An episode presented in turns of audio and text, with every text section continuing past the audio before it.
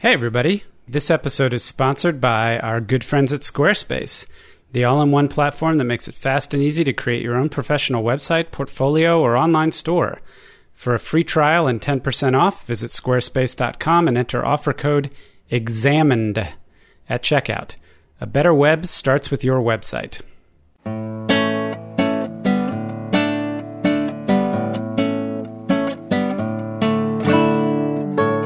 You're listening to the Partially Examined Life, a philosophy podcast by some guys who were at one point set on doing philosophy for a living, but then thought better of it. Our topic for episode 99 is What have we learned in 98 episodes of doing this? For more information, check out partiallyexaminedlife.com. This is Mark Linsenmayer sitting in Dylan's living room in Milton, Wisconsin. This is Seth Paskin, also sitting in Dylan's living room in Middleton, Wisconsin. This is Wes Alwan, also in Dylan's living room in Middleton, Wisconsin. This is Dylan in Dylan's living room in Middleton, Wisconsin. And this is Daniel Horne, also in Dylan's living room. This is an exciting time. We are all facing each other. We've never even seen Daniel before. I have. I visited Daniel in San Francisco, so Ah, we're all excited for the big in front of an audience episode 100 tomorrow. And Daniel was so excited that he flew down here, and then we thought we should include him in this thing. I'm officially your first groupie, right? I'm, this is part of your whole Phish concert cavalcade coming around. I think at this Well, this point. was uh, you're listed on the about the podcast site as the fifth Beatle. Uh, so if you mess around with our Twitter feed, at least half the time that will be Daniel that is responding to you, and Seth the other half. what does it mean to be the fifth Beatle? That you contribute materially, but You do a lot of work and you don't get any you gain benefit. you gain nothing financial out of it. Okay, that's it. Then that's about right. It means you die early. That's right. I was thinking, yeah, it depends on which fifth Beatle we're talking about, right? Sometimes, it But pretty much so we're well. all fifth Beatles in this organization. Daniel is one of the most notable people coming in, but there are a number of people coming in tomorrow from a ways. I got a call from a guy who showed up at the venue to make sure he could pay his $5 to get in. He's going fishing up at Kickapoo River tonight. He's going to come back for the event tomorrow. Hmm, very cool. That's right. So did we announce this already? We're recording the 99th episode tonight, and then we're having a live show for the 100th episode tomorrow. Yes, and you can catch that as if I'm going to give the uh, webcast information. As if this is not going to go out. You'll be listening to this show at the 99th after the 100th. right? So- Maybe. All right, so we decided it would be too stressful to pick an actual book for tonight, so let's go. Well, Mark, you had some ideas about ways to Yes, talk well, about where we're at and maybe have Dan give us some semi third party insight into Some focus grouping. Well, I- before we get into that, I'd like to say this: the person who made who kicked this whole thing off was definitely Mark. yes. And when people ask me like, "How you get into this?" The origin story that I tell is that um, the state of nature before Mark came along. this is. I'm thinking more of like the comic book action hero. This is like the third Wolverine movie. Or something um, is that you found me on the internet somehow? I don't remember. You you submitted somewhere. My name was on a form like for contact or something, and you found me and you sent a note and said, "Hey, I want to talk to you about a proposition." And at the time, I was uh, doing some consulting, and I thought, "Oh, a business proposition. Okay, well, see what this is about." And then you said, "Let's do a podcast on philosophy." And I said, uh, "Yeah, that sounds great. Just call me when you've got everything worked out." This is because I didn't know you that well. If I had, I might have been a lot more cautious. Um, but literally, like three weeks after the time we first spoke on the phone, we were recording the first podcast. I don't think we ever thought that it was going to get to five years and a hundred episodes. I certainly didn't. But the energy to keep this going definitely comes from Mark because he's persistent about making sure that we have topics and making sure that we have guests. And so the first thing I think that's important to acknowledge now that we're reflecting on the last five years is that it all started with your idea and you bringing us in and continuing to pull us through. Well, I should say this wasn't even designed when I started it to necessarily be a philosophy podcast or exclusively a philosophy podcast. I wanted to do a podcast. I was a fan of some podcasts and liked the idea of four people, in fact. So Dylan was destined, someone was destined to be added, even though we had three people for a while. And I had a couple friends from high school that I had contacted, one of whom was a, as a writer, and I thought we could make it a literature slash philosophy podcast, another guy that's a just an overall smart guy, linguistics major, funny guy. But both of those guys didn't want to do it. But I for sure had Wes in mind right to start because he was my roommate and the one that I hung out most with in grad school. And then once I was looking for more people, once these other people fell through, Oh, then The Seth- origin story changes tempo. wait, wait. I just, I just did my what, encomia to Mark. so now he's turning around and giving me the uh, anti-encomia. So Seth was the first one though I thought of in terms of just a guy who was very funny and very gregarious during grad school and thought so it was just extremely good luck. There were a couple other guys from our class that I checked with after you as a possible fourth before we decided just to go ahead. But I have here that our first episode was recorded on April 19th, 2009. So we did a little test Wow. recording a couple weeks before that and then we were ready bam with the apology. Oh, so it's fitting. 100 episodes later, back to Plato. Mm-hmm. Yes, we can see if we're a little more mature in our treatment of Plato. People love that first episode. By the well, way. so that's one of the things I wanted to talk about with is how our attitudes have changed toward this thing since we started. And for sure, when I started, I had a chip on my shoulder about why did I spend so much time on this? Why did I do grad school at all? It seemed kind of a self-flagellating, something that I had mixed memories about. Obviously, I was open to going back and doing this, to doing the podcast at all, but it's so disconnected, a lot of this historical stuff from our current experience.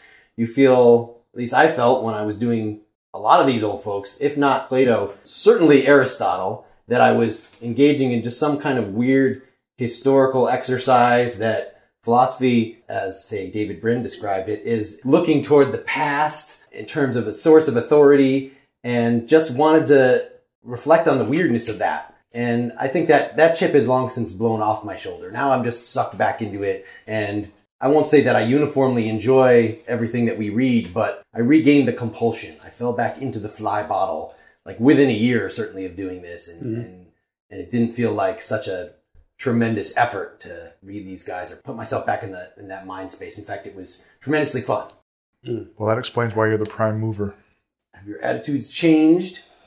Seth and Wes, start off since you guys were here from the very beginning, in unison. Well, I like the um, Greek chorus.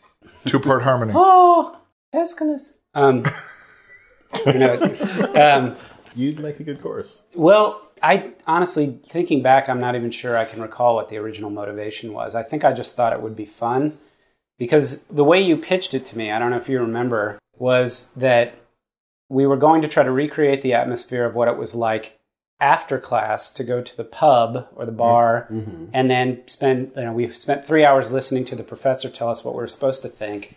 And then we were going to go to spend three hours in the bar drinking and talking about what we really thought. And i thought that would be interesting. And i think it hit me at a time when i had lost touch with that kind of exploratory inquisitive part of myself. You know i had been working in technology for a long time and i hadn't been reading philosophy i hadn't been reading literature i just hadn't been reading as much you know i was all caught up in whatever my life was at the time. And so i thought you know this will be fun it'll be a way to engage it'll get my brain working again because i've been surrounded by an environment where i wasn't using my brain anymore. And so that's kind of what sucked me in. And i didn't have a chip on my shoulder about it. I was always enthusiastic about reading either the things we had already read. You know, when we did the meditations, and I hadn't read the meditations in like 20 years or 15 years, I mean, that never gets old. Whatever you think, there are certain texts in philosophy that you go back to time and again, and they're just, there's always something, even if they're totally wrong or ridiculous or whatever, there's just something about going back to them. And so I just thought it was going to be fun. And I had no, So you're going to go back to that Lacan text. that's a different Fine. story. I said He said certain- some. I said some. I said some text. Um, and you know, the truth of the matter is, uh, I thought it would be fun. I had no hangups about. I, I don't. I don't have any qualms about my decision to leave. Like I had no. There's nothing in me about like, oh, I wish I'd stayed the course, and I don't have any kind of issues around The, the profession, academia. not leave The, the profession. The profession. with a capital P. But when we started, you know, we looked at, and I just thought we were going to be reading a lot of the stuff we'd already read. And I'll talk about later about what it's like to read stuff that I should have read, but I hadn't. Uh-huh. But I was happy. It was going to be fun to go back and reread all these things. Do you feel like the podcast has maintained that sense of being at the bar afterwards, that kind of combination of irreverence, but also really wanting to understand what's going on. The kind of earnest irreverence. I believe it has maintained the earnest irreverence. I do believe that. I do think that the recordings in the past were much more of an event. And where I was five years ago, I had a lot more time to prepare and it became, you know, everything built up and that, that evening was a thing. And now with just life changes and a variety of other things, the episodes are not necessarily, it's not like there's a huge build up and then we have that thing. So it's, mu- it's a little less intense. I don't know the right word. The attitude's the same, but it's not quite the same experience as it was when we first got started. I think you know the newness and, like I said, some of the other. You're in the groove of it now, I would think, right? There's a certain. Well, and the example of two what two episodes ago where Seth contacts us on the day like I forgot it was today. I didn't read the stuff yet. Can we just push it off for a couple days? it really comes down to the fact that scheduling wise and commitment wise, my life is a lot more hectic. Sure. So even though I earnestly prepare and I spend a lot of time, and it used to be that the PEL thing was like a destination. I didn't have a lot of stuff going on where that one Sunday was going to be like, and it was a build up. Now on a weekend, I might have multiple meetings already and multiple things going on. And so it's now one other thing in my schedule, which doesn't mean that I care any less, but it changes. It's just natural to change the way you kind of approach it. So I won't lie, that's been kind of a little bit of a struggle just because I'm so overcommitted. Wes, what's up? Hmm. Well, unlike Seth, I don't have full weekends. I have, I have a lot of extra time on my hands. No. Well, I think of of everyone here, I'm probably the most conflicted about not going down the academic track, and I think I never stopped actually, and I still think about finishing up a PhD and blah blah blah. And I w- I wasn't conflicted about the value of philosophy ever. I was conflicted about the value of academia and whether or not I wanted to do that. When Mark asked me to do it, I thought, I mean, like you, Seth, I wasn't doing a lot of spontaneous reading and philosophy, and I thought it'd be a good way to get back into that. But you've kept up with a lot of other stuff, like with psych, and you were reading stuff about I was evolutionary biology and science, and it seems like your your intellectual life. Yeah, I was, you know, I had actually thought about getting a PhD in literature, and then I was briefly in Boston. I ended up taking a few courses in psychoanalysis, and then I took a job in DC as a communications consultant, which lasted three years. And then, Mark, you you not only offered me the podcast thing, but you also offered me a job. So that may have been maybe I thought that was a a twofer right Yeah, exactly. But the job allowed me to move back to Boston and start taking more classes in psychoanalysis. So I've always toyed around with the idea of becoming a therapist, but I've never taken the plunge and gotten to the point of doing field work and seeing patients, which could happen. And the job, of course, is paid assassin. Or should we not say that? Right. So, how's your attitude changed? Are you finding that this is a sufficient substitute for the academic life? Well, I think, you know, in all honesty, it's made me uh, want to try and get back to teaching in some way, but I just don't know how to do that, short of. You want to deal with real dumbass undergrads instead of Well, you, you Um, know more about this. I mean, I mean, you, you've been teaching adjunct courses here and there, right? Well, so that was kind of what got me a little bit back into it. That I had a, a job after grad school in software documentation and things like that, and then woke my brain up by teaching this ethics course at the local community college. And I taught it about four times in a row, five times, I forget. And it was the same course more or less every time.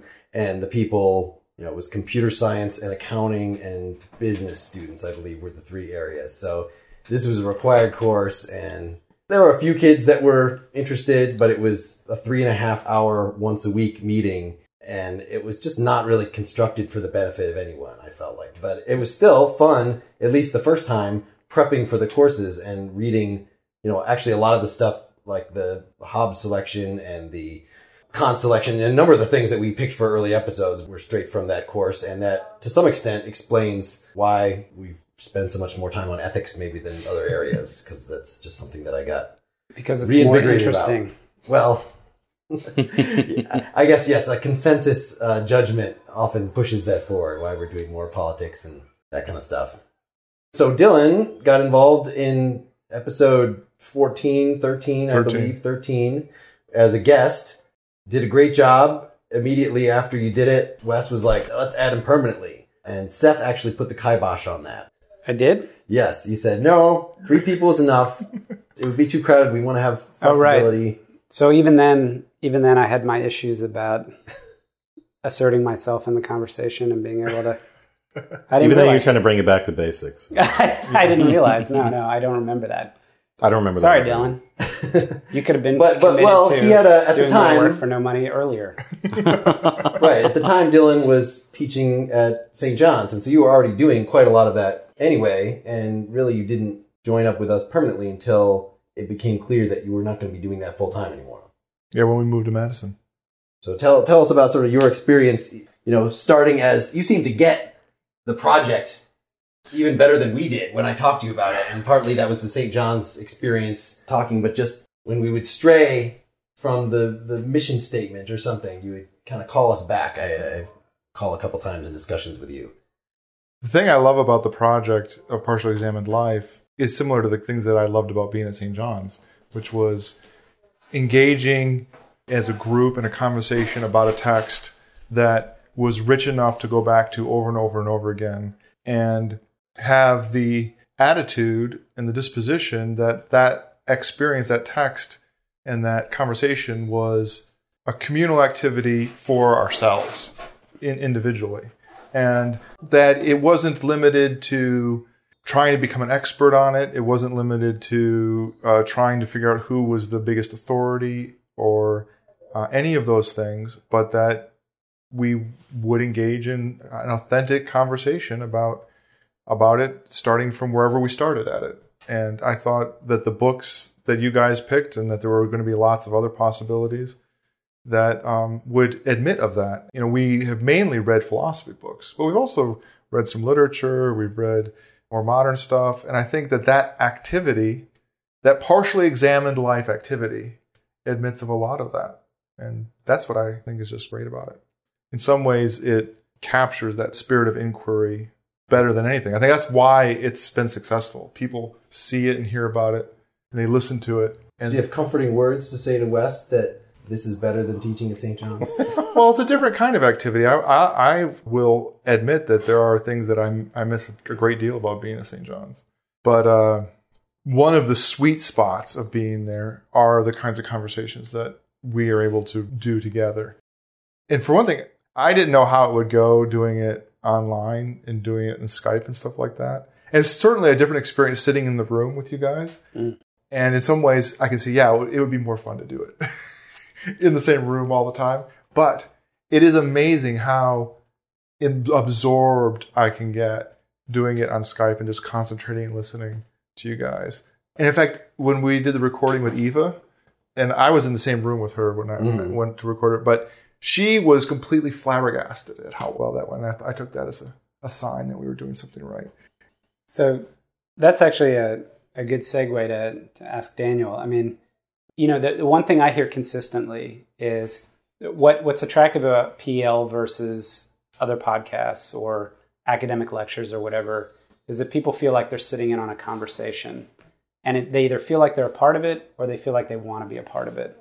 And it's something about the conversational aspect of what we do that makes it attractive, I think, more than anything. And I was going to ask Daniel, is that what drew you into it, or is that, or was there something else? I would say that was that's very much it. I, I get the sense that there's a certain type of person, and clearly that type of person is not necessarily American, given your global audience. There's a certain type of person that wants to engage in, for lack of a better word, intellectual discourse, and at least speaking as a native born and raised American, we live in a deeply anti-intellectual society, in a deeply anti-intellectual culture. And you will be mocked and ridiculed if you even try to engage on the lightest level of some of the kinds of concepts that have been discussed on the show. Or And if you carry the gay science around? if, if you carry it around, absolutely, that's right. But on any level, it seems to me, and, it, and now look, I, I, I welcome rebuttal on this. It could be that other, you know, you folks actually having gone, first of all, to grad school, as opposed to me who went to a professional school. Uh, and perhaps it's just the social circles I was in. But it, it seems to me, no matter which circles I float in, most people want to keep conversation on the level of chit chat, sports, politics, you know, within bounds. Safe topics. And anything beyond that, people seem to get uncomfortable with. And not uncomfortable in the way that, you know, politics or religion is meant to be uncomfortable. But there seems to be this pervasive sense, at least in American society, that certain topics you're just supposed to kind of like let go with the sophomore dorm room and move on beyond that. And most people are, you know, again, because of the culture we live in, I get the sense, and maybe that's just the human condition. This could be true of all cultures, and I'm just, I can only speak from my own limited frame of reference as an American. So, you know, our global listeners, feel free to email in and tell us your experiences. But my sense is that there, because there are certain people that need to engage in this for whatever personal reasons that they're carrying, they're sort of deprived they're isolated. Obviously, they live their lives, and you know, look, this is you know, these Quiet kinds of topics. desperation. It- but I mean, but it's not the same kind of thing. I mean, you, you could you could put it that way. I mean, I, I know you're making I know you're making it- a, and it's true. a, a joke, but but on a certain level, I would say that it's a sort of a need that isn't satisfied in the culture. And I've seen so many anecdotes of those kinds of things being shot down. And and I compare it to a culture, as best I can tell, like Great Britain's culture where they will and maybe that has to do with the elitist nature of their society. There's certain you know there's certain kind of like you know microstrata of society they're able to get to call the shots as to what gets produced in the media out there. But it seems to me that there are so many different podcasts television programs elements of common discourse within at least Great Britain that these kinds of topics are indulged and I'll therefore just assume that that's true within Europe. For certain types of Americans at least there are people who want to engage in that discourse. They can't and so the, this is a long walk, but what I'm trying to build up to here is that the real value of the partially examined life in this project is that it provides at least some way to satisfy that need to engage in these sorts of topics. Because of course, people who are interested in this can just go ahead and read on their own. That's what I was doing for years on my own. You just read these books. But these books are abstruse often. Uh, particularly if you haven't already been given some sort of a preliminary academic grounding in, in the his, you know the intellectual history and so you need a discursive element, in my opinion, to be able to round out your understanding of these texts. Otherwise, they really don't satisfy. It's a sort of unseasoned meal if you don't have an opportunity to engage in discourse with folk. And much like uh, someone said, even just the opportunity to be able to listen in on a conversation on, on these topics has value because frankly, you can't just walk outside or go to the local Starbucks and hear these conversations. Certainly not with any type of acuity or depth mm-hmm. out in the common culture. Well, one of the things that I hear often from fans is I want to be able to explore this with other people, but there's nobody around where I live that I can talk to. There's no group, or I already went through my professional career and I'm retired. I didn't get a chance to study philosophy. I wanted to study philosophy in college, but I couldn't. There's this keeps coming back to this idea that at least in our culture, the only place you're allowed to do this is in academia. And just like you're saying, you know, I think about when I was living in Germany and France. I mean, those countries, there are prime time shows where there are panelists of people having very, I mean, especially in France, right? Sure. Like that is- Right. um, you know, people talk seriously about serious topics on television in time slots that are now filled up by Hollywood Game Show and, you know, The Voice and things like that. And it's kind of a shame that everything has started to revolve around this idea that academia is the only place you can have this kind of conversation. I think in the 70s, it wasn't like that. You know, we had Dick Cavett and Charlie Rose, and there were public intellectuals that were out there speaking. And William Buckley, sure. Yeah, Buckley and. Um, regardless of the politics, you could at least you can't really challenge the depth and, of the and there isn't there isn't quite that same level of discourse today. Although it's opening a Pandora's box to even talk about m- new media and all that kind of stuff. The point is, is that there's something about what we do that connects with people and the kind of experience they want to have that's commonly associated with an academic environment. And people have trouble creating that kind of environment outside of the formal structures of academia. You know, people do book clubs, salons, that kind of thing, but somehow they can't find a way to bring it together around the topics that we talk about or they struggle with it. Well, so, so some of it though is I think that even taking a book club is that one thing we do is we the conversations we have because we're learning earnestly often along the way. Mm-hmm. I mean, I regularly have the experience where I changed my mind or I learned something new or thought about something different just because we had the conversation on the podcast. And just like Daniel was saying, it is something that becomes indispensable to the learning and the thinking through that I couldn't just simply do on my own. And that's one of the things I think people respond to, even just listening to it, is it's not a lecture. It's not an activity of straightforward learning the way you know, going to iTunes U is intended to be. Not that those things aren't valuable, it's that this is a different activity, both for us and also for somebody listening to it. And I think that is what a lot of people respond to because they respond to the uh, well, the intellectual earnestness about it. And for me, you know, the most gratifying kinds of feedback we've gotten are from people who, by their own self acknowledgement, they maybe they took philosophy, maybe they didn't, but they come to listen to the podcast. And it's not any particular book we read or any particular topic or any particular thing that they've learned, but a void gets filled in for them in just hearing other people talk about something in depth and seriously and not necessarily coming to any firm conclusions. And they get enlivened by that. I mean, we've had letters from housewives in Missouri and uh, Guy sol- flipping burgers. Guy flipping burger soldiers. Guy mining coal in, in, Latin America, yeah, right? Guy mining coal in Latin America, sol- soldiers yeah. in Afghanistan who listened to the podcast not because they, you know, fell out of love with philosophy or because they are pining for something they used to do, but this is something that they didn't even expect to be doing.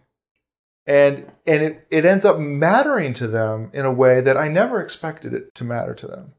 But I understand it. When I read those letters, I, I get why it matters to them. And it's more successful in that respect than I ever expected it to be. Were you surprised by those, Mark? Those kinds of reactions? People say that because of you, now I, you know, understand and I can deal with my uh, disappointment in my life. There's a guy who's dying of cancer who listens to our podcast, who, for, for him, it is something that makes a difference in him being able to handle his cancer treatments. That makes me a little less likely to. Should it make me a little less likely to just throw in dick jokes and stuff like that? just to the kind of the kind of dismissiveness. You know, there's a lot more pressure now doing this. Luckily, until tomorrow, where we don't actually have to sit in front of people, you can still kind of make believe that you're just screwing around, and we can edit out the foul thing that I just said or whatever anyway, or take as long as we want to cogitate and just say it in the most messy, horrible possible way because that's the way you talk when you're thinking live, not the way our guests who have just been on a book tour and have described these ideas every single time. So I, I yeah, there's a, there's a lot more pressure there. Hopefully, you know, that's all. And uh, so what I'm saying is that the edited version is perhaps not quite the experience that we have when we're doing it, but still, I, I hope that our our own foolishness makes people a little more comfortable and gives some, them something to identify with. That it's it's that we are reading these books fresh. You know, maybe we took spent a little time glancing on the internet at the Stanford Encyclopedia entry or whatever the other thing, but it's all stuff that is basically available to them. And yes, the first bunch of episodes we may have started with like war stories of, yeah, we did that Kant seminar and we were in grad school and now we're kind of revisiting it with that and kind of channeling those experiences. But we ran out of those for the most part a long freaking time ago. Like anything, any I, great insights from a grad school. Uh, it, it feels like it's been a year since we've read anything that I ever read before. That's what it feels like to me, definitely. Yes, yes. Fill, filling in a lot of historical details is is fun. But do you feel like you've said that before? It's historic. Do you feel like it's merely historical in the way you did earlier, or do you feel like that more often than not the stuff we read is maintains a kind of living quality to it, or or not? Right. I should say maybe I, I make the the metaphor to history that when I took my first European history course or US history course in early college or late high school, then I got this feeling of completeness. Like, oh, now I know all the kings, English kings in order. You know, even if I'm not going to remember this stuff, at least I got a glimpse of like what was going on in each century and you feel this sense of wholeness.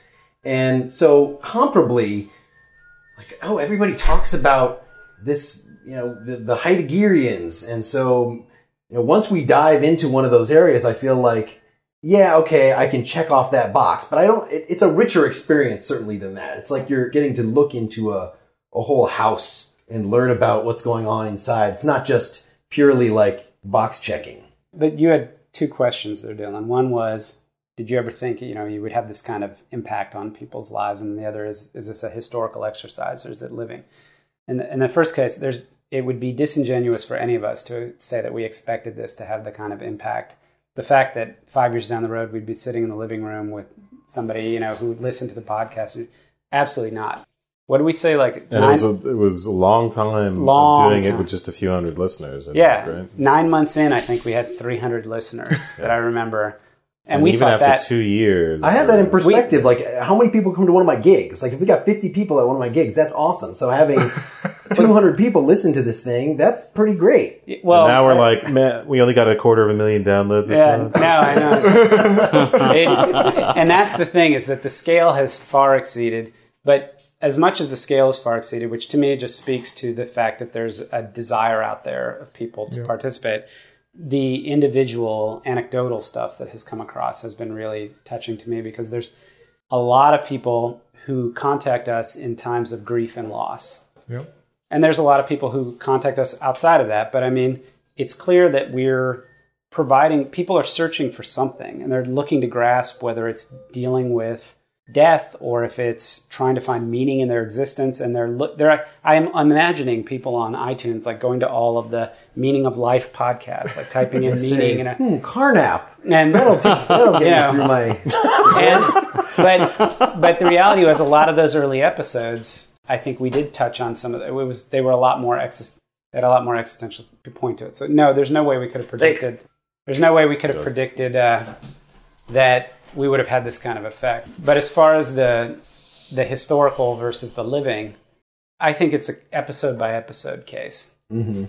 so, you know, when we were like, oh, yeah, Anarchy, State, and Utopia, that's one of those ones that's on the bookshelf. We got to read that, right? And that to me was a check the box. Like after I was done with it, I was like, okay, I checked that box.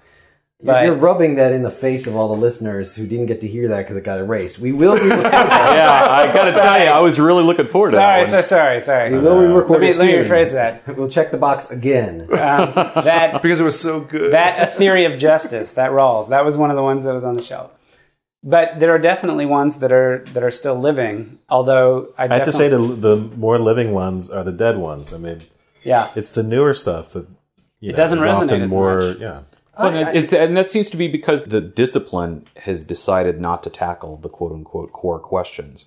And it seems to me that they're kind of spiraling well, it's off more, into more specialized and more That's right. professionalized, and But certain topics seem to be now off and- off yeah. base, right? I mean, again, no one's going to come up with another book trying to quote unquote answer the riddle of life. I, as I think you could Schopenhauer probably tried to find 500 books written in the last year that try to do that. Now, whether they're by serious academics. though? Well, okay, so that's maybe the thing. I'm not. Well, sure. Nobody's I'm going to get not- tenure during well, that. Terry Eagleton, that's for instance. but that's my point. No one is going to who's, get uh, tenure tackling those topics. That's right. Well, no, I mean Terry Eagleton, a tenured literature professor, I think, wrote a Meaning of Life book. And of course, I mean, in continental philosophy, I think people are, although you know, we often, or at least I often, balk at the fuzziness and some of the willful obscurity of it. You, Some of you know, the the good part of it is they're willing to take on deeper questions, whereas analytic philosophers, where you know the clarity and the precision is nice, and I I like that there's a definite avoidance of substance because substance is too hard and substance doesn't lend itself to writing a nice little monograph that gets you tenure. I just don't even know how to even evaluate that claim. One of the recent books that we read, the David Chalmers, you know, the David Chalmers and then recently the Michael Sandel, both of those kind of threw you to various degrees into current debates. And particularly, there's just so much of recent history and things that were going into the technical aspects of Chalmers' book. And they were getting at what passes now for fundamental metaphysical questions. Now, we need more episodes, I think, on those modern thinkers to even make sense of how those, that viewpoint, that particular cult, how Yeah, that look- connects to the classical. Yeah. And I, when I Plato but- asked the yeah. question about virtue and meaning of life and things like that. that I mean, I say this. I, I, I say this also. I mean, I know there are contemporary analytic metaphysicians, and when I say when I talk about a lack of substance, I have to think more about that and say what that means. But for instance, I remember, you know, at UT, we were in this Leibniz class where basically we did a because I was dumb enough to actually do all the assigned secondary readings, these huge stacks of secondary literature on Leibniz. And You I, I came Russell, to the right? conclusion, I mean, after I mean, a lot of my initial response to grad school was confusion because I had been at St. John's. And also because I was probably more geared to a continental style at that point, and that's kind of what I had been expecting. But I and, and UT was a mixed program, but I was getting exposed to stuff I just hadn't hadn't been exposed to. But after reading all of this very intelligent and reasoned debate about Leibniz on the ideality of relations and all this other metaphysical stuff, mm-hmm. I just thought it was ultimately empty. It really was like a caricature of empty academic discourse. So, but I think you're right. You know, it's too broad a generalization. Right, right. Analytic philosophers doing serious substantive work, although you know, I think as a there's a book coming out actually. I wish I remember the name of it, but someone who's trying to very carefully make this argument about sort of the evasion of substance on the part of analytic philosophers. So I, I think there are exceptions, but in general, there is a lot of empty precision in, in the you know. So with the the- Nick Bostrom article, you know, that's that's a recent analytic philosophy article we read. It's trying to, to tackle real world problems, you know, potential medical advances, but yet when we were talking about the substance of that, and it seemed like driven just by the academic standards. It's not that there was anything wrong with him in particular, but that it it was very unsatisfying. Yeah, but that that's almost a, in this context that's almost a straw man. Let's just take a theory of justice versus something like some Platonic dialogue, maybe even the Republic or something like that. Is the theory of justice? It's rich. It has a lot of ideas. Whatever. Is that a text that you would keep coming back to again and again? Is it canonical? That That- was kind of what I was going to. Would you keep coming back to it again and again Right. because it's rich and keeps yielding things and is interesting and delightful to read? Or would you keep coming to it again and again because you were spinning off articles or trying to clarify points? And I think that's what the difference is. To me, it's not about analytic and continental because yeah. it's it's about is this a, a work that has richness to it in the sense that it's touching on big themes, it is readable in a good or a bad way. Like there's there's Hegel complicated, right? And then there's there, there's different kind different types of levels of engagement like that. And is it something that you you feel like when I come back to it, it, it gives me something as opposed to it's something I have to work on. That's to me is that we Yeah, so- definitely texts. that some of this is you know just a matter of personal preference. So for instance the whether it's sandel or rawls or or nozick part of the problem is there it becomes like a game of telephone where it's not someone doing a careful commentary or interpretation on kant or plato or this or that.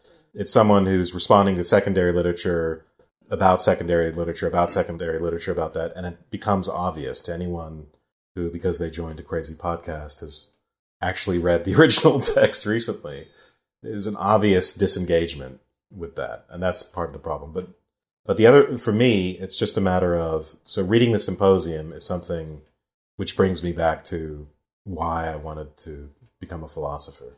And part of that is i'm sort of i gravitate towards texts where there's a possibility of interpretation. And so you know maybe i should have gone into literature or something like that. Maybe it's just a it's a matter of wanting a certain open-endedness to the text as opposed to the kind of mammoth hyper rational treatments. I mean, when I'm reading someone like some of these, you know, Rawls and the rest of them, it's just like I I feel like there's a loss of there's an emotional disconnection and it makes me crazy sometimes. What what uh, what, yeah. what about people like Descartes or Hume or Locke? I mean, it's part of it. I think has to do with different topics. Sometimes you know political topics versus uh, metaphysics or epistemology and stuff like that.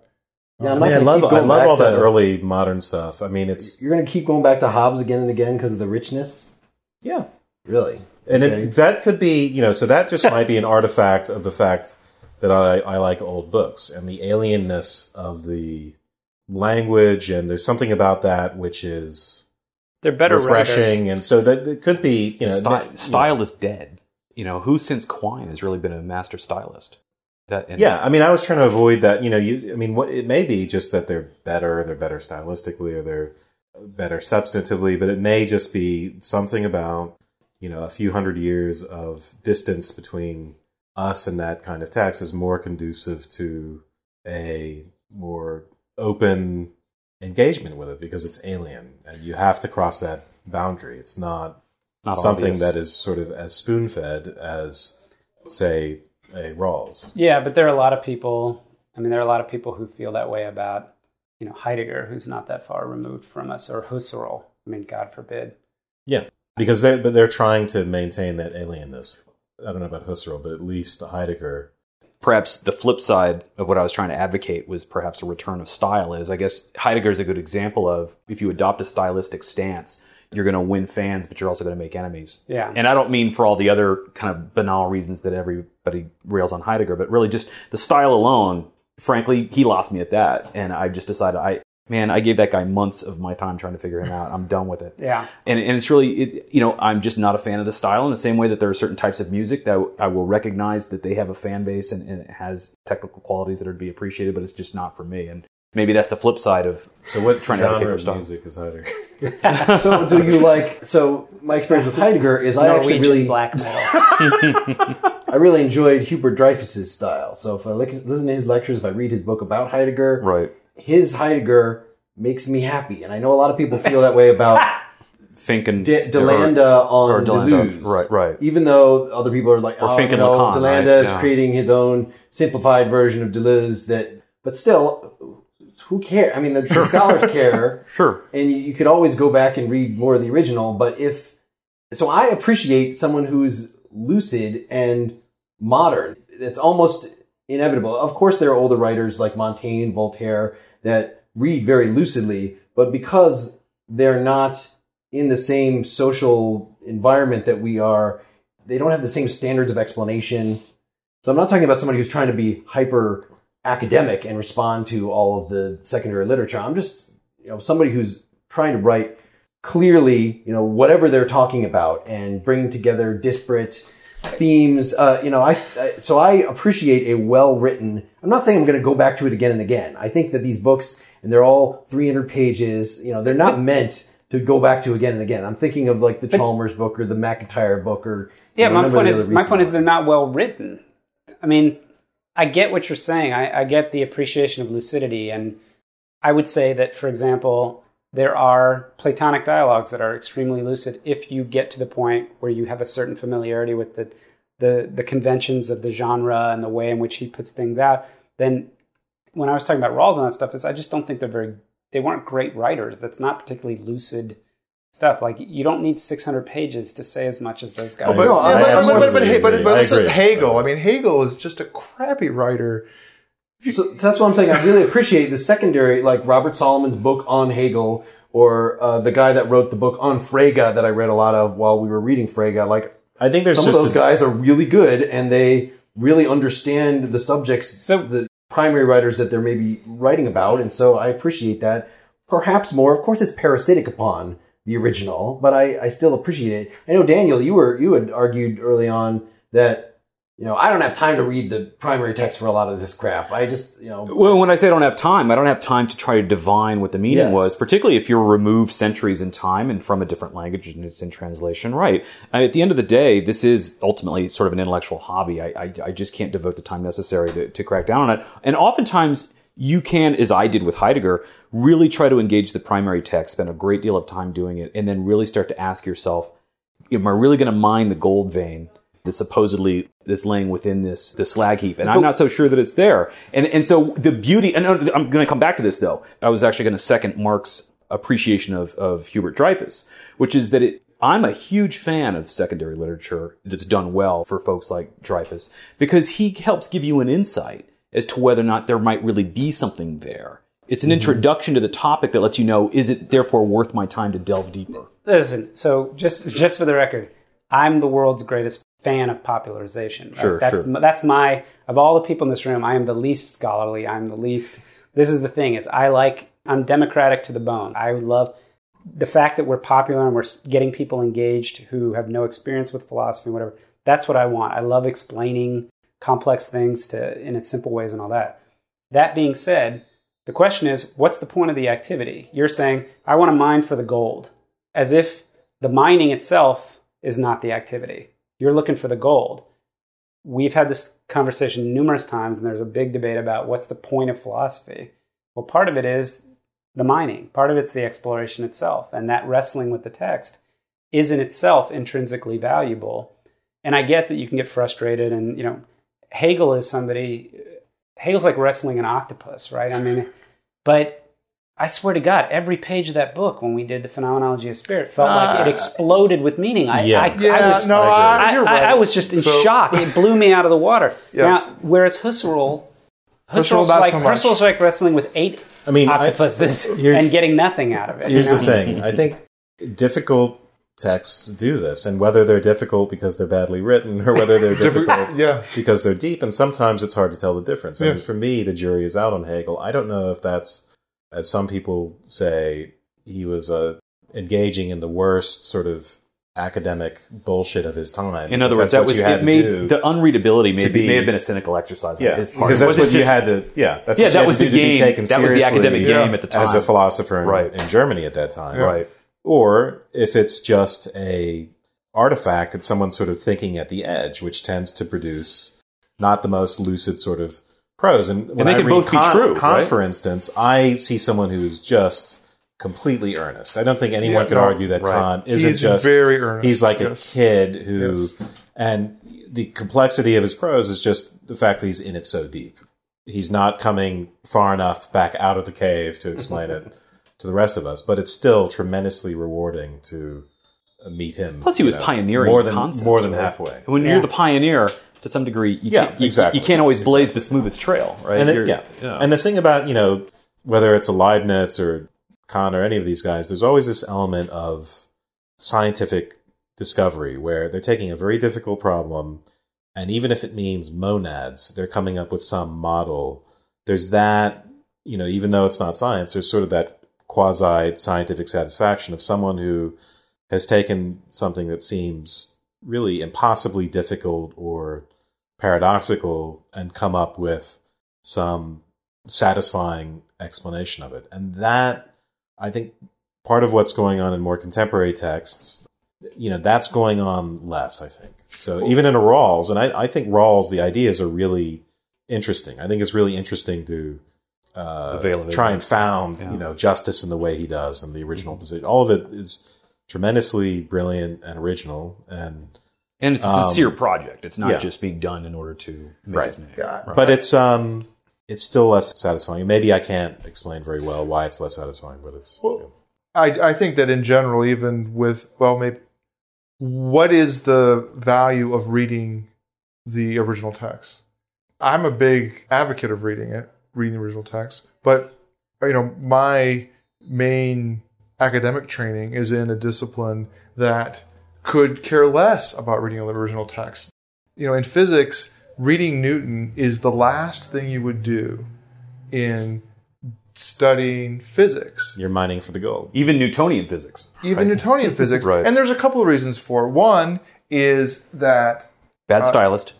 well, so there, there, there are a couple of reasons for it. One is Most that is. is that you you want to cover as much ground as possible in your education because you want to get current, right? You want to do new science. And so the activity of reading Newton is understood completely as a historical exercise and as a history of science, and that's its own discipline, right? Mm-hmm. But it's not doing physics.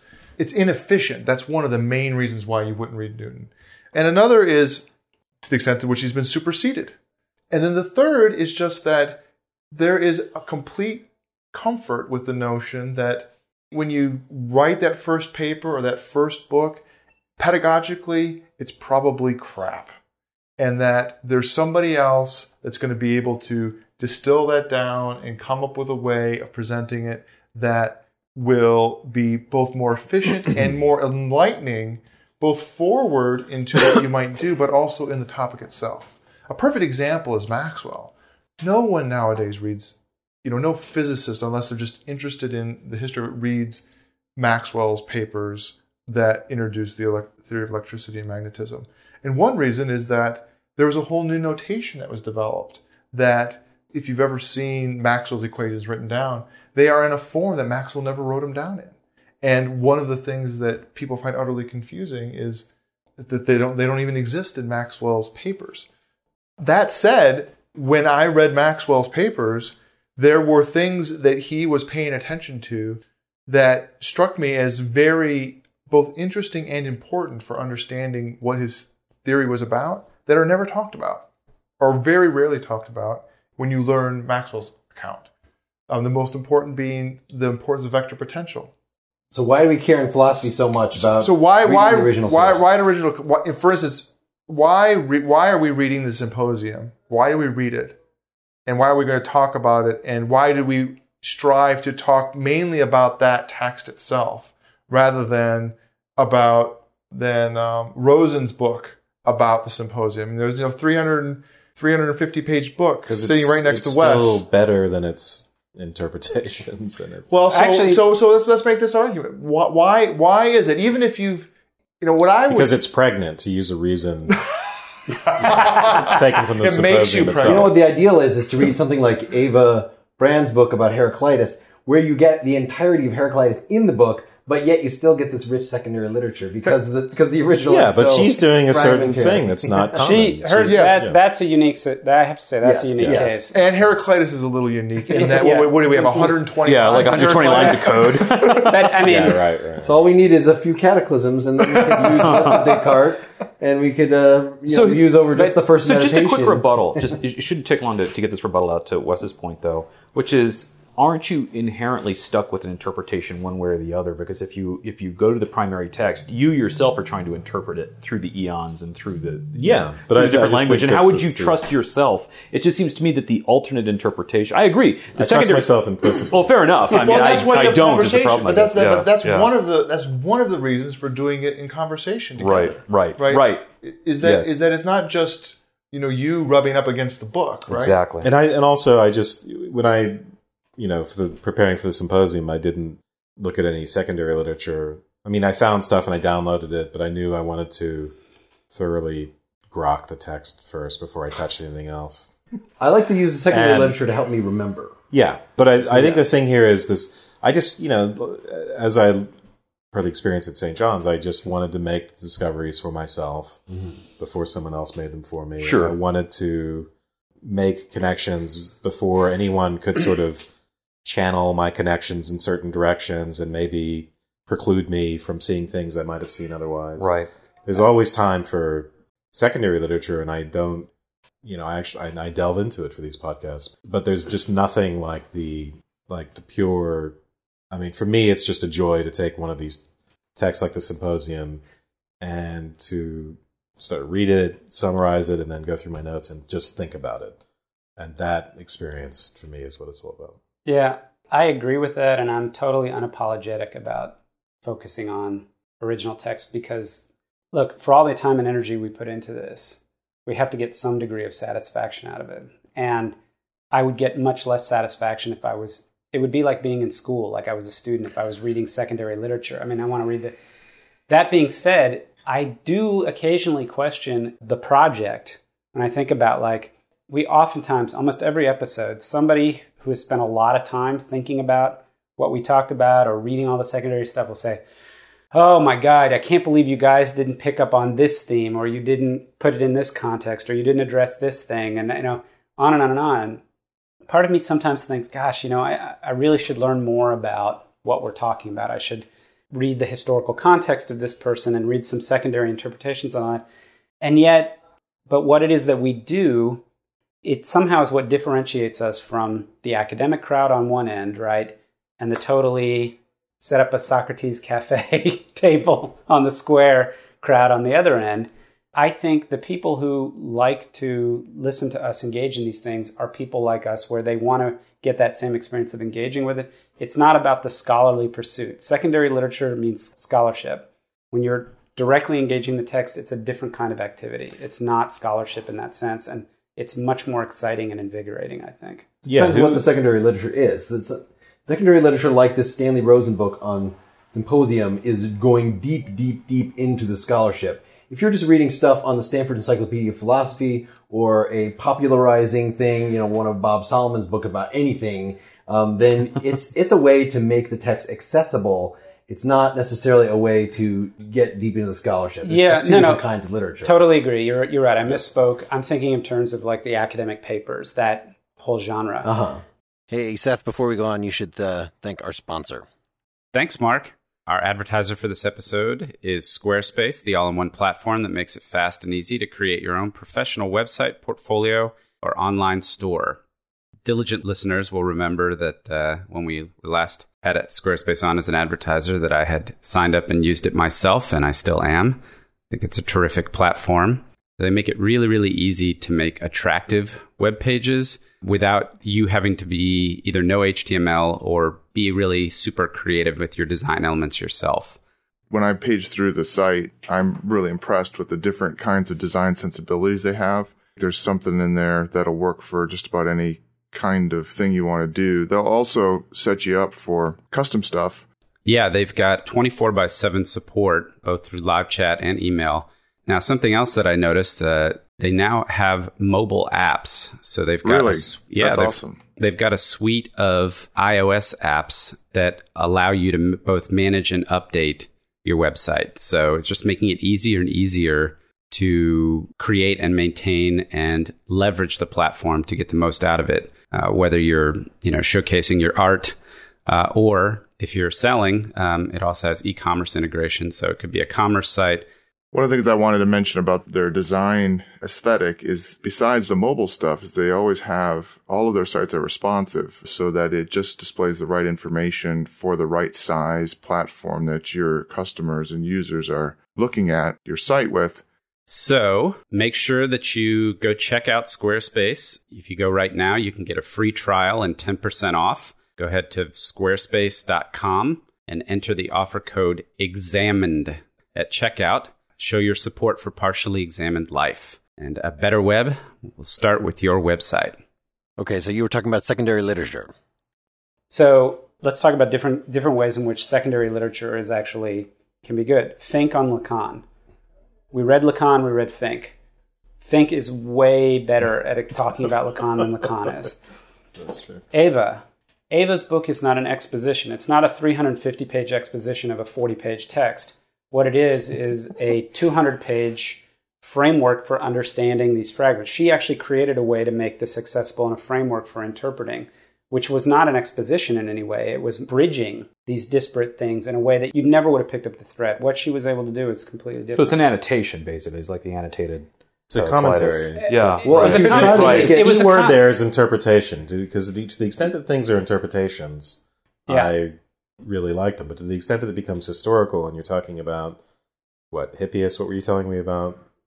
Oh, so in the? Stanley Rosen book that I borrowed briefly from Dylan uh, to read the chunk of the symposium that I was most responsible for, you know, so I'm I'm doing just the the Phaedrus is the first speaker in the symposium, and I'm kind of supposed to give the one minute introduction to that. And so there's what a 20 page chapter on that, which talks about the character of Phaedrus and how he appears in the other dialogues, how his teacher was Hippias, and all everything we know about Hippias from ancient Greek scholarship, and just going really deep in these themes to then give an interpretation of what he was saying that goes way beyond the six paragraphs or whatever that his speech actually is in the dialogue. Uh, and there was something kind of appealing and interesting about that, but there was also it also uh, you know really turned my stomach.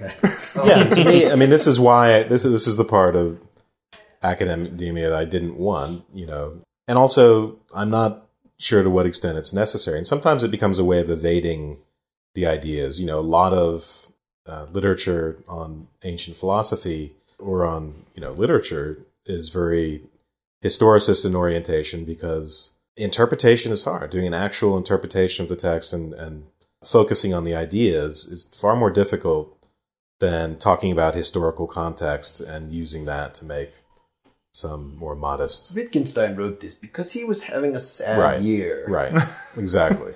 And it, especially, yeah, the psychoanalysis of authors is.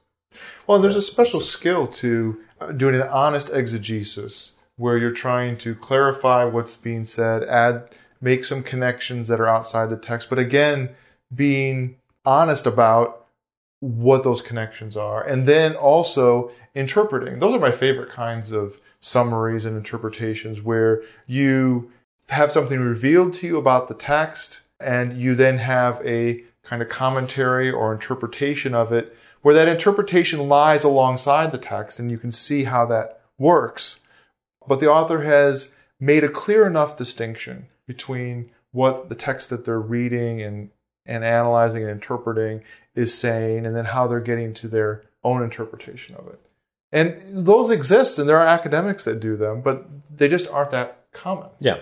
Just Their academics are great writers and interpreters and popularizers. And maybe that's the problem, right? Is we, ex- we, you know, we expect academics something that we would never expect from writers at large, right? All of us sort of know that there are good writers and bad writers out in the field of literature, and yet somehow we expect every academic talking about a particular subject to knock one out of the park, and you know that, that, that's just not realistic. The, the reality is most people just cannot. Well, they're just yeah. not. They're, they're not adept at using language. the difference is, I think, though, that you know most people, even if they're bad writers, well, you know, if they're making a living at it, they're appealing to something with people, and it, and they're trying, and to some extent, they're mm-hmm. attempting a certain craft, and that craft is designed to communicate with people. Whereas it's very obvious with some humanities, you know, academic secondary literature, it's not really about communicating. It's about signifying one's sophistication. Right. It's power plays. What's interesting is you see this in all walks of life. It's like everyone,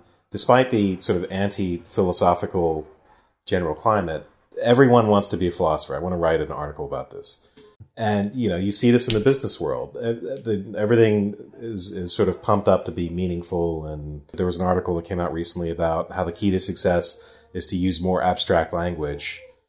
And um, Really? Sort Yeah. of like that Microsoft memo Yeah, that just no came out laying off, uh, what was it, uh, No details. 15,000 people that they buried it in like the 11th paragraph? And I've I've been in meetings like this where I'm sitting here thinking these people sound like philosophers. This sounds like Philosophers are selfish. people attempting Yeah. to be yeah, but attempting Right. to be thinkers. Like Gorgias. it's amazing to me. They're not you know, they have the luxury of doing this because they're at a high enough level in the business or the company or the organization where they're not responsible for getting anything done. and so they just sort of luxuriate in this kind of high level pseudo philosophical talk that is meant to make commerce this highly meaningful activity. Well, so Yeah. here I think this is a good transition. Um, you know, we've done a lot of sort of ripping on academia here, but what we do and the quality of what we do and the quality of, of most of the outreaching kind of secondary literature that we were talking about is very much parasitic on the academic world.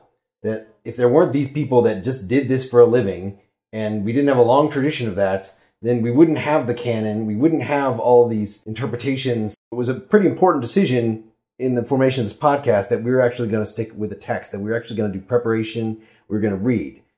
There are a lot of philosophy podcasts out there that just they want to get at that meaningful, having deep conversations, but they just want to kind of reflect on what they've already thought about things in the past. And so it ends up being some kind of free form, you know, does God give us meaning or do we come up with meaning or so? It's very easy, even when done by very intelligent people, for it just to become kind of a pointless mess. And so the text and ultimately academia have been something that have, have hopefully saved us from that. But but that's why the model is talking in the bar over beers after the seminar. That you had a book that you were focused on, and yeah, maybe you descend into some cursing, and maybe there's a little more drinking than necessary. But that's the model. It's not. The model is not in your undergraduate dorm room sitting around smoking a joint and saying, "Man, what is the meaning of life?" Which is what those are like, right? th- th- that it gets grounded by having had a joint activity and then having something to reflect upon. An agenda. It- yeah. yeah, um, that focuses that discussion because you're you're absolutely right, Mark. If you can ask an earnest question, but if it's too far flung or doesn't have any lens to focus it through, even if ultimately you decide, you know what, Descartes' full of shit, or you know what, I can't stand Husserl, you get so much more out of that lens in working that through. Like at the beginning of the podcast, we always summarize. We say, well, the question for the podcast is something like blah, right? But it, inevitably, if you had asked that question straight up, the podcast would be so much less interesting Yeah. than it is because that question lies behind Well, it's sort of the- that we're it- The The- text is like the. It's an anchor. It's Yeah, an anchor it's- that binds you, connects you to the audience and connects you to each other. So you, you establish some kind of common language or a common framework for at least approaching the problem. Or I was gonna I was gonna use the word evidence. It's like Okay. uh, you know rules of evidence in a courtroom, even if it's all hearsay, which is what the text is. it's something, right? And- you know, we, we can't consult the oracle, you know, to to check ourselves, but at least here's a here's a text, and and also it's a thing in common, which is also what's necessary. You know, to go back to a, an ancient Greek theme to friendship and conversation. There's got to be some concrete, substantive, meaty common thing that's shared like a like a meal before And if- something and, and if the reading that week has been not a very satisfying meal, then we sort of come into it like I'm i'm kind of angry that I just spent two weeks on that. What are we gonna ah? Uh, by the way, I want to point out that I'm not unaware of the fact that it's ironic that we would rip on secondary literature when in fact we kind of are secondary literature. It's a commentary on the text for sure. and we all consult secondary literature and we all benefited from it it's Yeah, not yeah, a no, blanket it's not like we don't condemnation know, of but, secondary um, literature It's- The other thing about having a text as an anchor is that most of the stuff we read is by smart people who have interesting things to say, for the most part.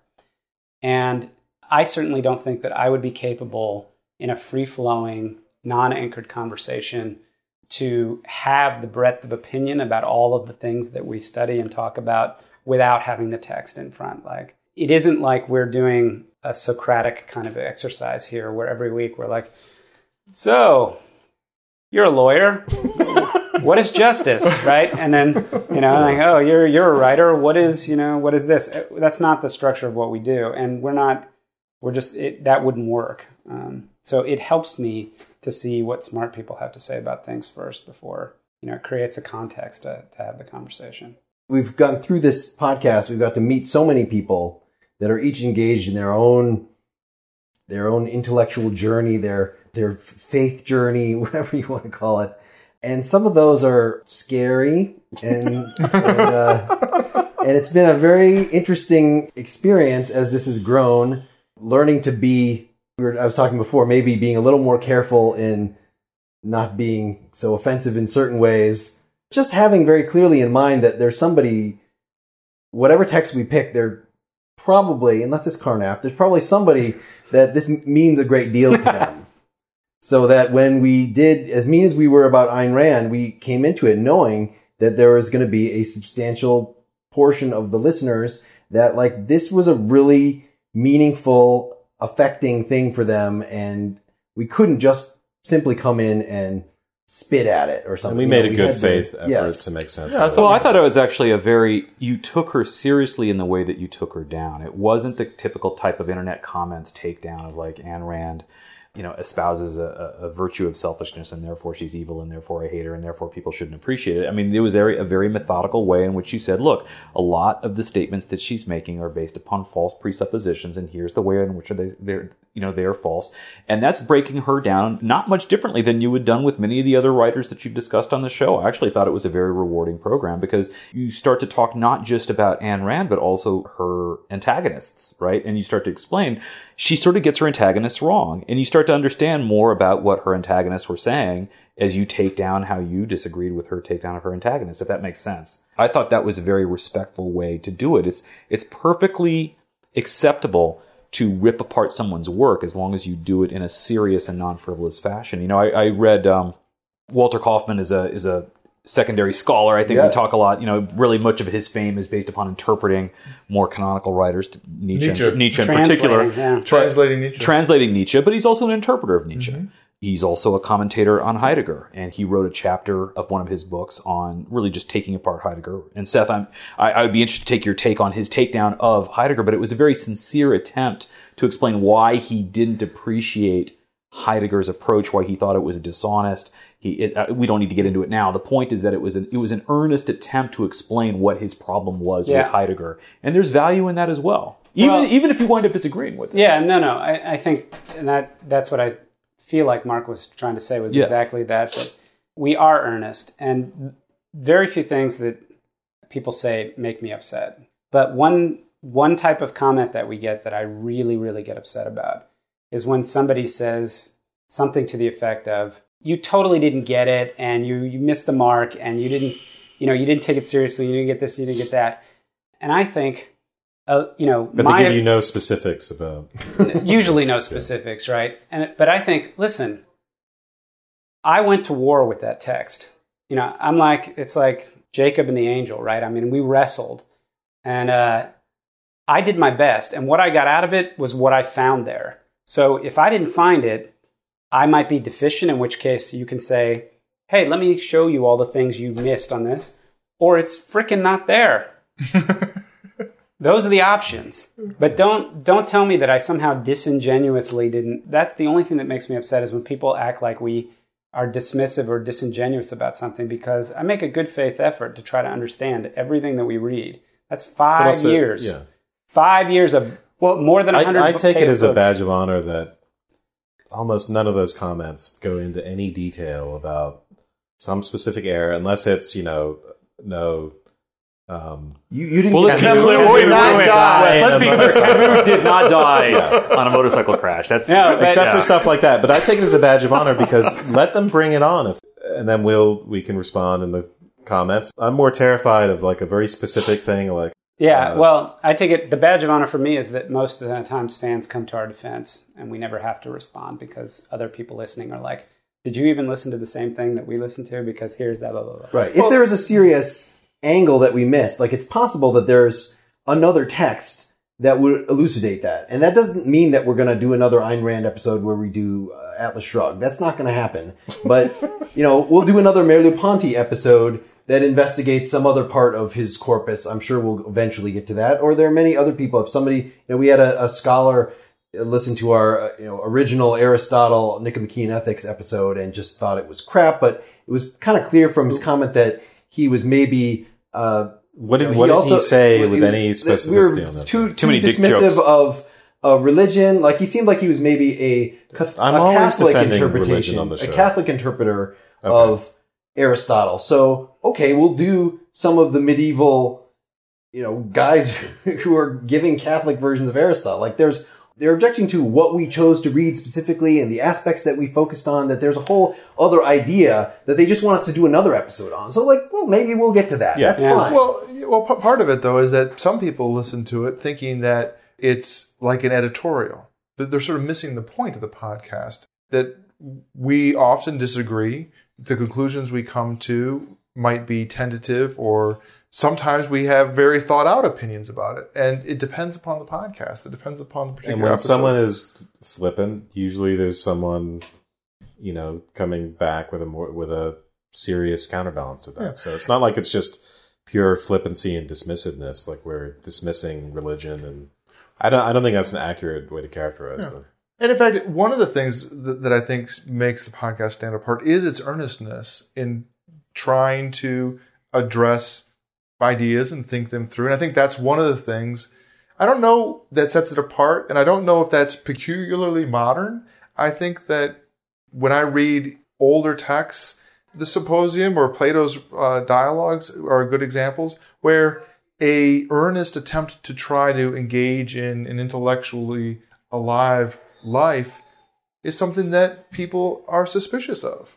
That life of philosophy, very broadly speaking, is something that there's a lot of suspicion of as opposed to a life of politics But or a life people wouldn't of listen to us in the first place. That, that's not. I think what you guys are having is comic book guy syndrome. Really, right? It's just worst episode ever. You know, you know, Rest I- assured, I was on the internet immediately registering my I disgust. Right? very And- regularly. um, that's I mean that's right. I mean, and it, it, it and I, I the more serious point I was going to make before I back off with that is that if you're not getting trolled, you're doing it wrong. It, it just seems to me that if you Oh, sure. if you, if you've got enough people listening to you, that there's some subset of jerks that are just going to explain to you how you should have done it. that I, I assume that's roughly 10%. The people you're hearing from are the 10%. That everyone, there's 10 people behind them that appreciated exactly what you guys are doing, even if they disagreed with it, right? I mean, I think you guys appreciate that people will disagree on any given point one way or the other. That's not the problem. But, you know, that's, those people by and large are not taking the time to log in and register their praise. They, their praise is effectively, they're, they're, they're one of the metrics on your download numbers every month. Yeah. No, that's probably a good point. And it also ties back into what Mark was saying is that they're they're coming from a specific place. They want us to talk because this is their guy or their gal. We have lots and lots of fans who are totally untrained and uneducated in philosophy, but they came across Kierkegaard. They know everything there is to know about Kierkegaard, but every Kierkegaard thing there is to get. And but they'd have no, you know, and so you do your one Kierkegaard episode, and it's like, what about?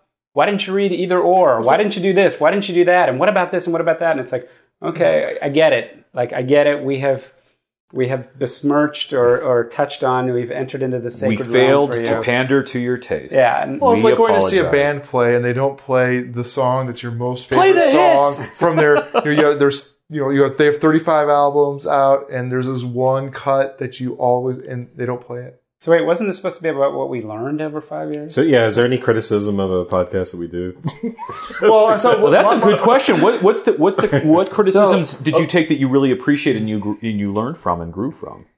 Well, a lot of it was just about being a little more professional in our organization. So when people just listen and they're confused, that's bad. Like we, we you shouldn't even have to listen to all the episodes from episode one to get most of what we're talking about in any given episode. And so when somebody is like, I didn't understand that at all, which is a very common comment that we get from well-intentioned, smart people who are Yeah, just maybe and I- not that into philosophy, then Yeah. we start questioning things. So, you know, we, we introduced the precogs. We tried to get a little more organized in our introductory statements. In, uh, you know, we keep these rules even pressing now. Like, can, can we just save the sharp criticisms until the second half of the podcast? Can we, do, you know, so there's there's these things that we're constantly pushing at to make better in that respect. part of it is there's a there's a tension though with the expectation that people who are listening to the podcast have read the text versus they have not.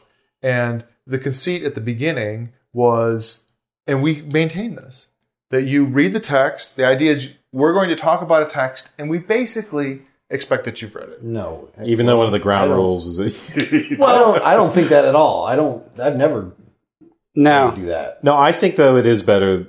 Well, that I they've mean, read why- it. Then I, why do I've we talked to provide the- listeners who say it is a night and day experience if they've read the And, text. and I've actually come to learn the hard way. I mean, just as an early adopter, I came to realize pretty soon in that if I had no basic familiarity with the earlier text, I was lost through much of. But I think that's the haven't. I, I talked to Yeah, listeners, which is not a done it both critique. It, ju- it turned me. It taught me. uh, Hey, look, Yeah. if you want to, if you want to get more out of the, uh, the the podcast, why don't you at least uh, on a secondary level look up the internet, you know, the Stanford Yeah. uh, encyclopedia on it. Yeah, I met a f- I met a fan here in Madison who he refuses to listen to the podcast unless he's read it. Unless he's read and, and he so he just makes sure he's read the text. It's a principled approach. I don't think you have to be that puritanical about it, but I do think that it's one of the virtues of the podcast that we try to be somewhat pedagogical and give some introductions to things and stuff like that. But it's absolutely true that you will certainly get more out of the conversation if you've read the text or tried to make yourself familiar with it in some way. And I think that that is a good thing. I don't think that's a then bad thing. why for three years plus have we had a ground rule that says you don't have to read the text or actually know anything? I mean, because I think the? I, ideally You were trying to grow your audience. yeah, yeah, but ideally we would teach the text as much as possible. I'm all for that. It's just a matter of um, it's hard. It's hard to be that prepared. it takes a lot more preparation Yeah. to teach the text, and Would- uh, it's an ideal that we aspire to. But I just don't. I don't think it's practical simply to explain everything they need to know about the text, absent you know them having having read it. Yeah, I mean, it's been an evolution. That that and that particular part. I mean, originally we would just get on and it would be like, so does somebody want to give a summary of the argument here? And then it was we assigned re- responsibility for doing that, and then there was a period of time where it just got lost and we weren't doing it at all really. And then we started the precog thing. So it's definitely been that's one of the learnings is And that goes back to the concept of having a text to anchor it to begin with. Right. Is that there has to be something around which people can gravitate and get a hold of, even if it's just a summary of the argument. I mean, I think the precogs have been universally excellent, and they in themselves have tremendous value. I find myself, even before we do our episodes, I listen to the precogs before I go in just to make sure If they get done. if they get done in time, Dylan. Um, yes. One of the other points of evolution has been just being a little more modest in what I actually expect to add to my overall philosophical world picture, or, you know, just like we, we were saying, we asked these questions at the beginning. And the question, you know, this was even evident early on where I was trying to think of a question for Taoism, and I came up with like, well, what is wisdom? Because Taoism just seems to be saying, this is what the wise man does, and this is what the wise man. So, okay, so here's one answer. But it would be ridiculous to think that we would have enough time after discussing Taoism sufficiently, after discussing the text, to then go in any detail in what we think wisdom really is. Well, you know, what I think is launching off to actually try to answer the question, even after we've done the text, is usually not doable. So it's, you know, it's enough to present the author's view, say whether we thought it was convincing, maybe we have a little bit of insight that comes up in the closing or somewhere in it. Maybe the, you know, usually it's some ongoing philosophical preoccupation that I have to pull out freaking new work or whatever. You have to pull out anti-scientism, Wes, or so you you get get get these pictures of what our views are over a long period. So yeah, just just being more modest in what we expect to get out of these. I don't know. Do you find that as well, or I had no such pretensions. I don't have the same kind of steel trap memory that you appear to have.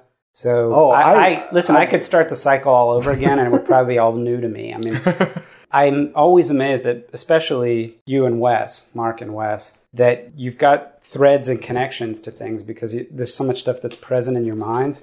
Whereas I live very, very much in the specific text as we're reading it, and I just don't remember a lot of the a lot of the details of a lot of other things to make those connections all the time. Sometimes stuff resonates for me.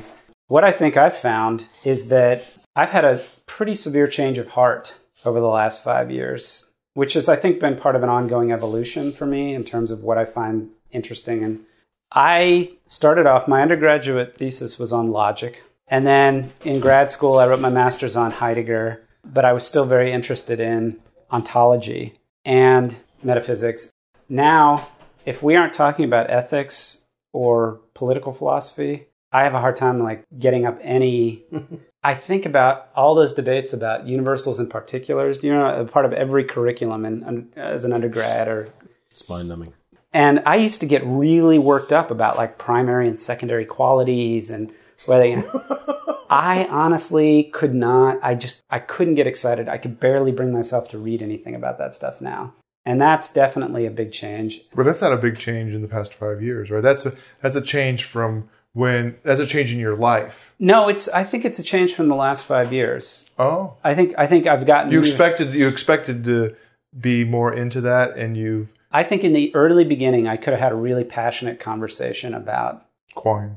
Quine or Hume or Locke or and I think I would have a really hard time doing that now.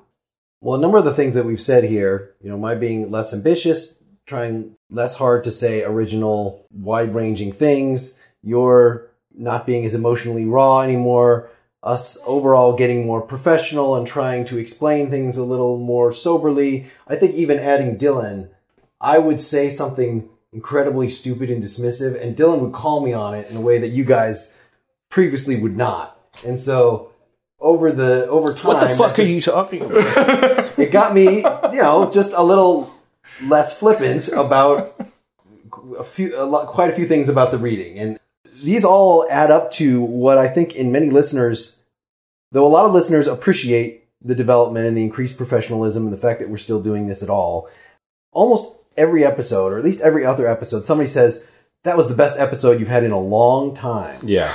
In other words, true. they really fell in love with stuff that went on in the really early episodes, and and uh, wow, I listened to that Zen of the Art of Motorcycle Maintenance one that changed my life. Somebody said that, or you know, really got into the Taoism one, or or uh, you know, just when we were more raw and angry and had chips on our shoulders, and you know, we're trying stuff, and now it's oh, this is just another thing that's happening in Seth's schedule. you know, that I can see how people might be a little less overwhelmed now, but you know, hopefully we make up for it by the fact that we do take it more seriously now and put more work and adding Dylan means there's 25% more work going into every episode. Uh, Well, always directed towards physics. Well, actually, I think that's as a, as a put that on the there's a lot of 25% value in that. I think, I think, Dylan, I think a certain hard-headed. I don't want to say analytic because that's the wrong connotation, but I think you you come from a certain intellectual background, having come from the hard sciences. Not that the the other three don't have basic competence, but let- let's get real. We They don't have a basic They don't have a, Yeah, don't have a PhD have in to- particle physics, right? I I, I Don't actually equivocate. Just say Dylan's better than us. I, but I, I, I do think any group needs to have an interplay of different elements. And I wanted to shower a certain amount of praise upon you, Dylan, for bringing that to the table. And I didn't even realize it was lacking until I'd heard you starting to participate in some of the perspective you come from, even if it's just the intellectual history of talking about people like uh, Mach or Newton or Maxwell.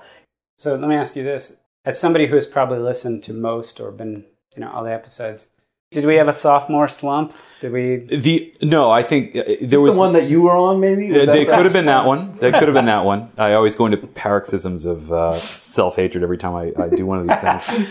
I would say it's not so much that there was a slump. I do think that there are strategic gambles you make anytime you bring a guest on, whether it be me or whether it be David um, Brin. or whether it be folks talking about, you know, I mean, frankly, I was not a fan of the Owen Flanagan episode. I'll be honest, you know, and I'm, I'm sure he's a good scholar and a fine man and loves his family, but I didn't gain much from that episode. And I think the proof in the pudding was you guys did sort of a post Flanagan episode on the same Oh, we topic. bitched about that episode yeah, like crazy. fro- from which I got far more value and far more entertainment than I did from Flanagan. And I don't want to dismiss the idea of having guests. I thought the the episode Patricia Churchland that was a gem of an episode. So I don't want to say that they- We got slammed on that one for really. giving her softball questions that are. I really have to listen to that. I just found her interesting enough that She was a perhaps it great just carried. Yeah, part of it is she's just a conversation. raconteur, right? So it just it, it carried well. I, so I don't want to say don't bring on academic guests, but it, it seems to me that you're taking a real gamble when you bring guests on of, it, of any stripe because sometimes Yeah. they click and sometimes not so much. part of it is it's hard to have a discussion with someone who's you're talking specifically about their book. One of the reasons why I think the Churchland episode was partly successful is that we purposefully put on our list not just her book, but we put some Hume on that list Right. to talk about it. And so we had that extra thing that was that was Yeah. in front of us. And mm-hmm. it's perfectly natural that a, a guest whose book we're reading would have that experience of thinking, well, they're asking me questions about my book that I read. And, and that ends up being more like an interview than a conversation. And Eva's book was, I think, good in this respect. She had written this book about Heraclitus, but we, we still had the Heraclitus. but we talked about talk Heraclitus. about. Heraclitus was was the thing the the thing that we had read together. And like when Petrie was on as a guest, we were reading and talked about Cormac McCarthy's book. But he had you know spent a lot of time thinking about it. He wrote a lecture about it, and we read that. Uh, but he was on there as part of a conversation that we had about about something else. I think in general, it's probably easier to have a guest on that there's some extra thing we were talking Yeah. about. Yeah, I think that's a great idea. I think so we can let do them that. plug their latest book, and we can even spend twenty minutes of the or thirty minutes of the podcast interviewing them about their latest book. But then we launch into some uh, Lightning round. other Well, that's text. what that's what I liked about yeah. some of what we did with Flanagan and Chalmers is that we asked them about their professional status and sort of what it's like to be this kind of philosopher. And, you know, both those guys, I admire them in that they chase after different areas of interest to them. That they're not just being the same horse like Rawls did through his whole life. You know, that that's what makes those guys, I think, more exciting to talk to in some ways. I don't know. I mean, Sandel, even though he's talking about kind of the same topic, he has this whole different like public outreach part of it that he's actually trying to contribute to a national conversation and get things done in a real way. That uh, I don't know. I think both Flanagan and Chalmers had that to some degree as well. They're both very gregarious. Anybody that will interview with us is pretty free about interviewing with people. Totally agree with that. totally agree with that. What I was taking away from this was that we went through a period where we, we were evolving. We had guests before that, and they were typically dilettantes like us. And then we started, we got to a certain level of notoriety, and suddenly we could ask the Patricia Churchlands and, and We got asked for Her publisher. Oh, her that, right? Her publisher. publisher, Yeah, no, yeah. no. And Yeah, that was, I mean- and, and that was that was like our first like big. It's the same. It's the same concept. We hit a threshold Yeah, where suddenly that's right, that's people right. were coming to Yep. us saying, "You're a media outlet. Will you, do you want to introduce somebody by?" And Sorry, Wes. I've been meaning to talk to you about Alec Baldwin. so we had to uh, we had to navigate those waters and come up. figure out how to have those conversations. But it seems to me that it's totally a case by case basis. We want to have a conversation. We have to find some way to set that stage with guests and make them understand that that's what we want and that's what our fans want. You know, I don't listen to a lot of podcasts. I mean, Mark listens to tons and tons of podcasts, but I feel like the kind of thing that we do still is so unique in the podcast world and the media world, mainly because while it's educational, in some funny way, it's not the primary purpose. I don't feel like I don't. We're not trying to enlighten. It's the activity itself that is the value. It's all about the money. That's what I. Like. That's why we got into this for the money. Yes. I certainly That's the don't. anchor that I need. Yeah. I certainly don't approach it as if I'm trying to educate people. There, I mean, there are always things that you think are negative in the culture. Know, some of your tirades against scientism, both you and Wes. Daniel was saying that the U.S. is anti-intellectual. Well, it might be anti-philosophical. That you know, philosophy is useless. It's just, you know, I, I remember telling my my drama teacher from high school when I went back, like, oh yeah, I got a philosophy degree. And he's like, this is something in drama. Who's a drama teacher? He's like, oh, let me wipe my butt with my degree. Like he completely. What are you gonna do with that? As yes, exactly. Uh, Teach drama. but there is a lot of respect for science, and like if you are alive intellectually as an American, then you will, you know, learn. So I, I- Seth's eyes just rolled just about to the back of his head as I, as I said that, uh, and we don't have to go. You know, we've we've done that in many an episode, but that is the kind of thing that, sort of as a long term concern, I would say that we're all, you know, have our own little beefs that we want to convince the world about in some small way. Yeah, That's Wes okay. more than others. there are a lot of beefs. yeah. I would grant you the point that somehow it's more anti philosophical as opposed to anti intellectual if I saw a great number of documentaries or television broadcasts or podcasts of great popularity devoted toward hard science topics. But to my mind, when I do get sort of popularizing documentaries on hard sciences, whether it be mathematics or whether it be physics, they're invariably BBC produced. yeah. Invariably I think there are two levels. and I think and I think the Neil deGrasse Tyson Cosmos reboot was just it was an embarrassment. it is. terrible. Um, Thank you. And and I, and I and I got to tell you, I don't want to sound too I don't want to hit this Anglophilic note too hard here, but I think it's worth noting that it was a BBC producer. I think Adrian Malone was his name, who worked with Sagan. Part of the reason I'm willing to maybe give Tyson a bit of a pass is that I've seen his lectures for the great courses. I think anyone who's kind of fancies themselves as having intellectual proclivities can gain a lot by downloading some of these classes from the Great Courses website. And uh, Neil deGrasse Tyson has a kind of a quick history of astronomy series, which is I find I I find a lot more rewarding. I'm not convinced that American culture is anti-intellectual or anti-philosophical, and I think the fact that we have a following is evidence to some degree that. What I do think is that we have a certain kind of media culture now. That the type of conversation that takes place in the mainstream media and around topics today is hardly earnest and generous and all the things that we try to be. And we have become a media outlet to some extent, even though we talk about philosophy and we're kind of like that pebble in the stream. I think there's not just a core audience that's interested in what we talk about, but also people who are interested in the way we do things. There's an opportunity to encourage the type of thing that we do in a much broader sphere. So that seems like a good final topic to think about is what do we want to see out of the next out of the future of this thing? Daniel, what do you want to see? I'm wondering if you guys could ever experiment with something like a debate format. I mean, obviously, sometimes, you know, I think on the better episodes, there's been a certain amount of debate, argument, however you want to describe it. And I think that livens things up, obviously, as long as they're done within bounds. Listen to You'll, this. you'll latest- enjoy the next. You'll enjoy this. but I'm and, and I don't know if debate is necessarily the quite, but I, I wonder particularly if, if it might mesh well with you know Seth's interest in maybe trying to trying to discuss more political theory issues. If I hear you right, it, maybe that lends itself better to a debate format. I certainly suspect that those kinds of any sparks that might fly from that would make for good listening. I mean, one thing I hear you saying is just having more lively opinionatedness. Right. Um, Take a stance and attack the other guy who doesn't agree with it. the way we've generally thought of that as a possibility is in terms of what guests we're going to get. That we knew that if on the Ayn Rand episode we actually got a a Randian, that it was going to be a very different kind of thing, and thought you know just from observing other formats, Crossfire, etc., where that takes place, that that was probably not going to be the most rewarding experience for anyone involved. No, Crossfire should not be your model. I agree. Yeah, that's a tough one for me.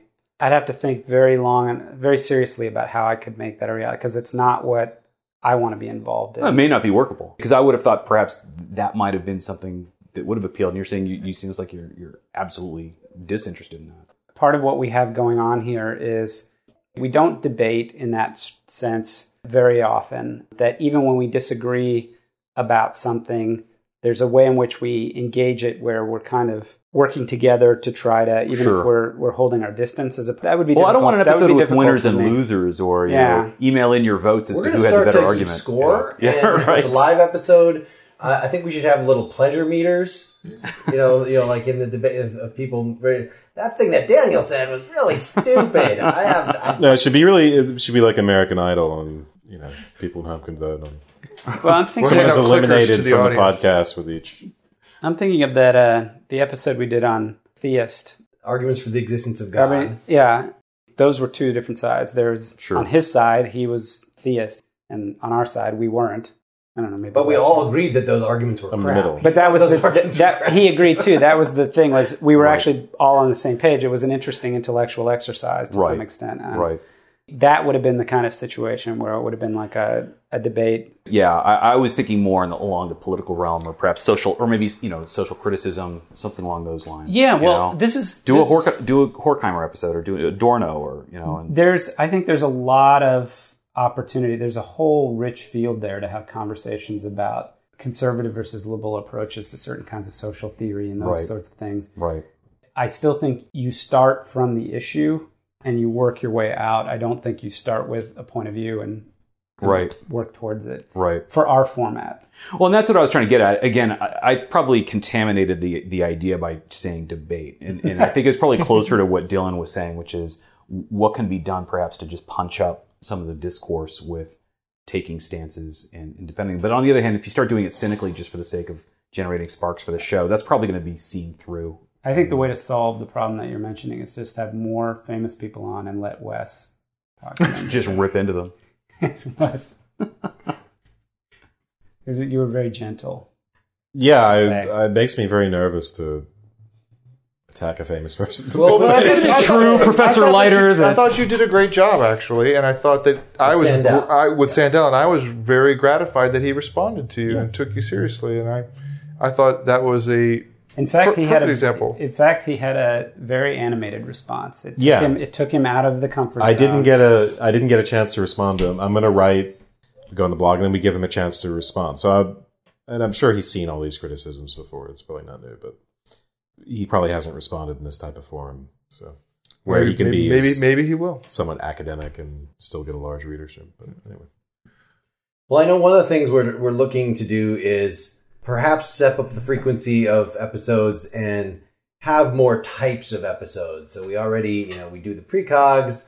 We've had introduced the uh, not school highlights episodes. Uh, one thing that I think we're going to do very soon is a blog highlights episode where we get some of the people that wrote blog posts to simply read their blogs and string five of those together. And so people that don't look at the blog now get an animated series of monologues that hopefully will be entertaining. So we're going to try some stuff like that. There's more and more people that want us to review their books. So rather than have all four of us bother to read that, that's the kind of thing that we are more open to.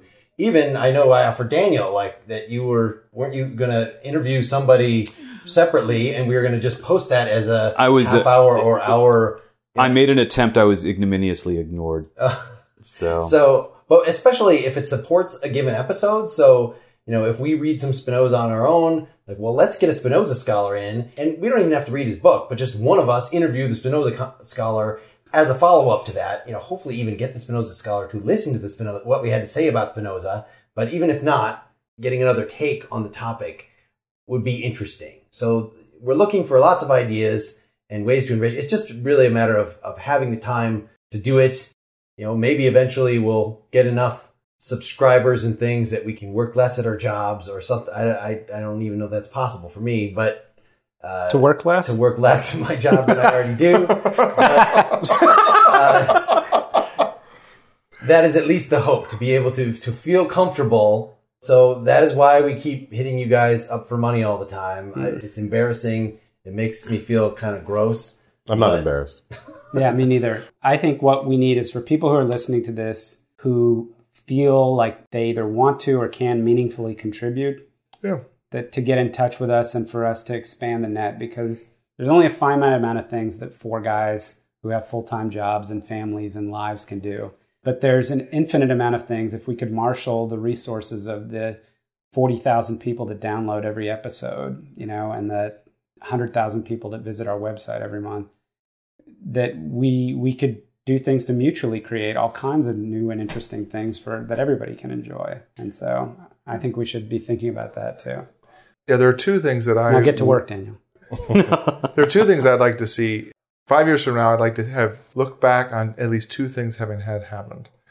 One is that we've grown as a kind of intellectual media outlet along the lines of what Seth is talking about, where we continue to have earnest, thoughtful contributions in a variety of different modes, be them reading books or interviews or whatever, and have more contributors to that. And we have that, we have some guest bloggers and stuff like that, but grow that part of the activity.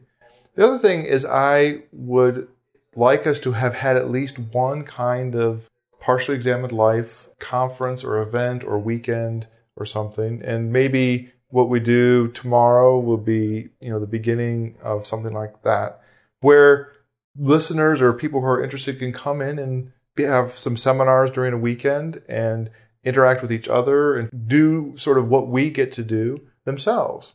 And I think that there's a lot of desire for that.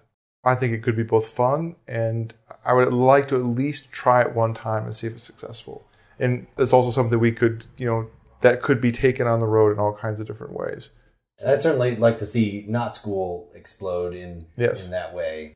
So maybe having more people that are kind of on semi staff with us that are I, yeah. you know, uh, you know, especially I want to give out a call. I know there are a lot of like eager amateurs that are just listeners and th- and there are there are probably always ways that you can participate and help, but I especially want to give out a call to frustrated grad students, to ex grad students, to people that you know have some professional chops in here and want a, a way to maybe figure out a way that teach this like we have that is more rewarding than what you might be doing now with it or your prospects might admit. We love to co-opt and connect with a lot of these existing discussion groups of other things like that, other podcasters, other, you know, we, we've made a connection with an audience and we'd love to share that with other people who want to similarly get out their, their work. What do you want to see, Wes? I think you guys said it all. We, we're, we're going to do the uh, Wes uh, PEL audience member dating service. Or Yeah. exactly. That's right, P date. Let's call it West Aid. It's a dating site. There's just one male profile with an endorsement by Lucy Lawless. That's right. West or not. West or not? yeah. Be a lot of All right. on. Well, I want to thank everybody who got through this. I, I do for people that think that this was just a weird self congratulatory circle jerk. I kind of share your uh, apprehension, but putting that you, it's an apprehension. For them, it's a reality. Putting that aside, yes, I want to thank the, the folks that help us edit, that have, have participated in Not School, that have donated any money to us at any time or, or, or buy Amazon stuff through us or just listening to us and recommending us to other people. And we really, really appreciate that. I'm sure that if it was still 100 people listening, we would not still be doing this. So We feed off of your energy. Now we, we fear the we fear what would happen if we stopped. And also shout out to the artists, Yes. people who write blog posts, um, social media director. He's pointing at Daniel. Yes, I'm pointing at Daniel. so thank you to everybody who both is a fan and a participant, or both. Yes, thank you very much. Yes. Remember that this episode is brought to you by our good friends at squarespace.com, the all in one platform that makes it fast and easy to create your own professional website, portfolio, or online store. Show your support for the partially examined life by heading over to squarespace.com and sign up for a free trial and 10% off using the offer code EXAMINED at checkout. A better web starts with your website, which in turn helps us. Thanks. Good night, everybody. Good night. Good night. Good night, guys.